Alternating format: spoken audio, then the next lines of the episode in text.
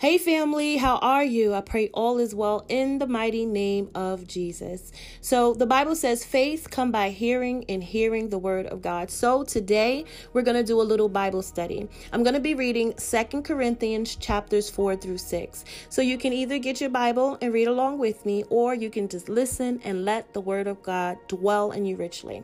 But before I get started, let's go into prayer. Lord, Heavenly Father, we thank you that your word is alive, active, and sharper than a two-edged sword, piercing and dividing down to the bone and the marrow. Father, in the name of Jesus, we thank you that as we hear your word, that it will bring forth increase, that it will produce in us the character in which you require. Father, in the name of Jesus, that as we hear your word, it will bring forth increase and we will produce fruit, oh God. We will produce fruit of wisdom and understanding, oh God, that you will open the eyes of our understanding as the word rests upon our ears. Father, we thank you. We thank you for the standard that's set in the spirit even now against any and every demonic force that will hinder your sons and daughters for not only hearing but understanding thy word. Father, we thank you as your angels are on assignment warring on our behalf that the word of God will dwell in us richly and produce fruit. We glorify you and honor you, O God, for you are not man that you should lie. So we are thankful for your faithfulness. In your holy name, we glorify you and honor you. Amen. Verse 1. Therefore, seeing we have this ministry, as we have received mercy, we faint not, but have renounced the hidden things of dishonesty, not walking in craftiness, nor handling the word of God deceitfully, but by manifestation of the truth, commending ourselves to every man's conscience in the sight of God. But if our gospel be hid, it is hid to them that are lost, in whom the God of this world hath blinded the minds of them which believe not, lest the light of the glorious gospel of Christ, who is the image of God, should shine unto them. For we preach not ourselves, but Christ Jesus, the Lord, and ourselves your servant for Christ's sake. For God, who commanded the light to shine out of darkness, have shined in our hearts, to give the light of the knowledge of the glory of God in the face of Jesus Christ. But we have this treasure in earthen vessels, that the excellency of the power may be of God and not of us. We are troubled on every side, yet not distressed. We are perplexed, but not in despair. Persecuted, but not forsaken. Cast down, but not destroyed. Always bearing about in the body the dying of the Lord Jesus, that the life also of Jesus might be made manifest in our body. For we which live are always delivered unto death for Jesus' sake, that the life also of Jesus might be made manifest in our mortal flesh. So then, death worketh in us, but life in you. We have in the same spirit of faith, according as it is written, I believed, and therefore have I spoken. We also believed, and therefore speak, knowing that he which raised up the Lord Jesus shall raise up us also by Jesus, and have present us with you. For all things are for your sake, that the abundant grace might through the thanksgiving of many redound to the glory of God, for which cause we faint not, but through our outward man perish, yet the inward man is renewed day by day. For our light afflictions, which is but for a moment, worketh for us a far more exceeding and eternal weight of glory. while we look not at the things which are seen, but at the things which are not seen. For the things which are seen are temporal, but the things which are not seen are eternal. 2 Corinthians chapter 5.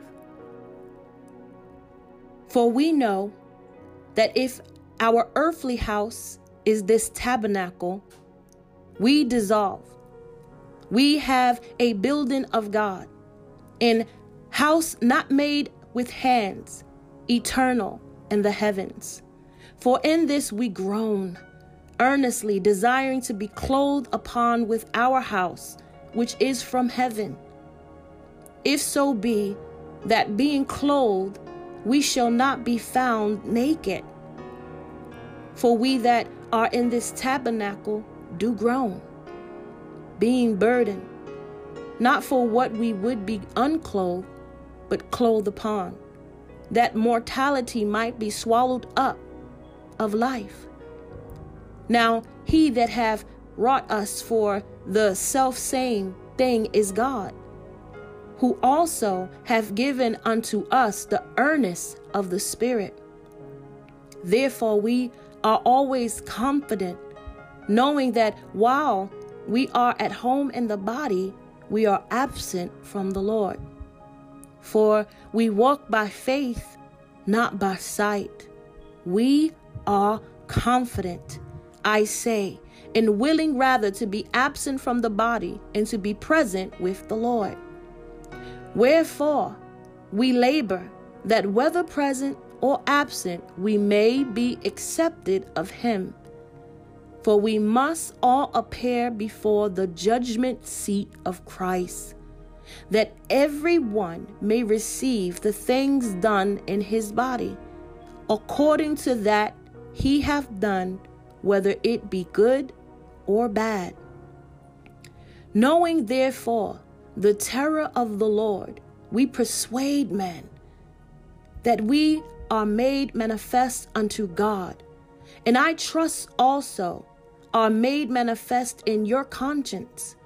For we commend not ourselves again unto you, but give you occasion to glory on our behalf, that ye may have somewhat to answer them, which glory in appearance and not in heart.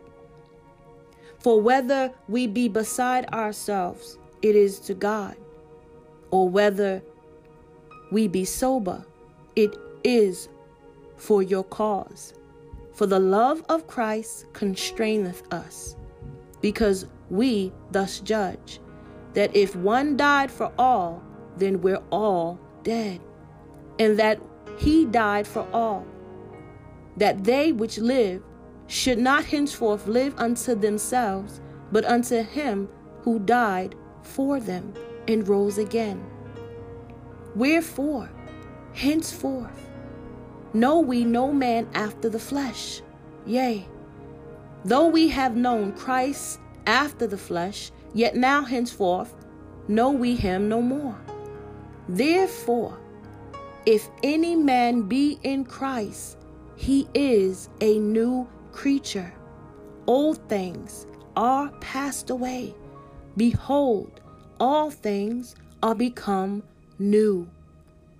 All things are of God, who have reconciled us to himself by Jesus Christ, and have given to us the ministry of reconciliation, to wit, that God was in Christ, reconciling the world unto himself, not imputing their trespasses unto them, and have committed unto us the word of reconciliation.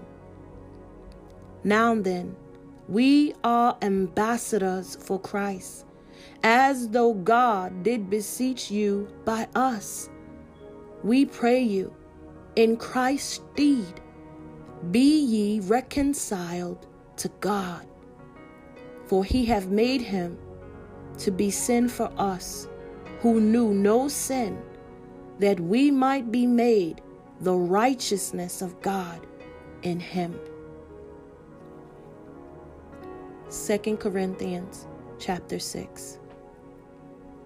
We then, as workers together with him, beseech you also that ye receive not the grace of God in vain. For he saith, I have heard thee in a time accepted, and in the day of salvation have I succored thee.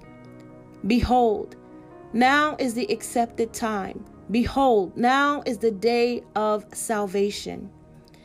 Giving no offense in anything, that the ministry be not blamed, but in all things approving ourselves as the ministers of God, in much patience, in affliction, and in necessity, in distresses, in stripes, in imprisonment, in tulsuts, in labor, in watching, in fasting, by pureness, by knowledge, by long-suffering, by kindness, and by the Holy Ghost, by love unframed, by the word of truth, by the power of God, by the armor of righteousness on the right hand and on the left hand, by honor and dishonor, by evil report and good report, as deceivers and yet true, as unknown and yet well known, as dying and behold we live,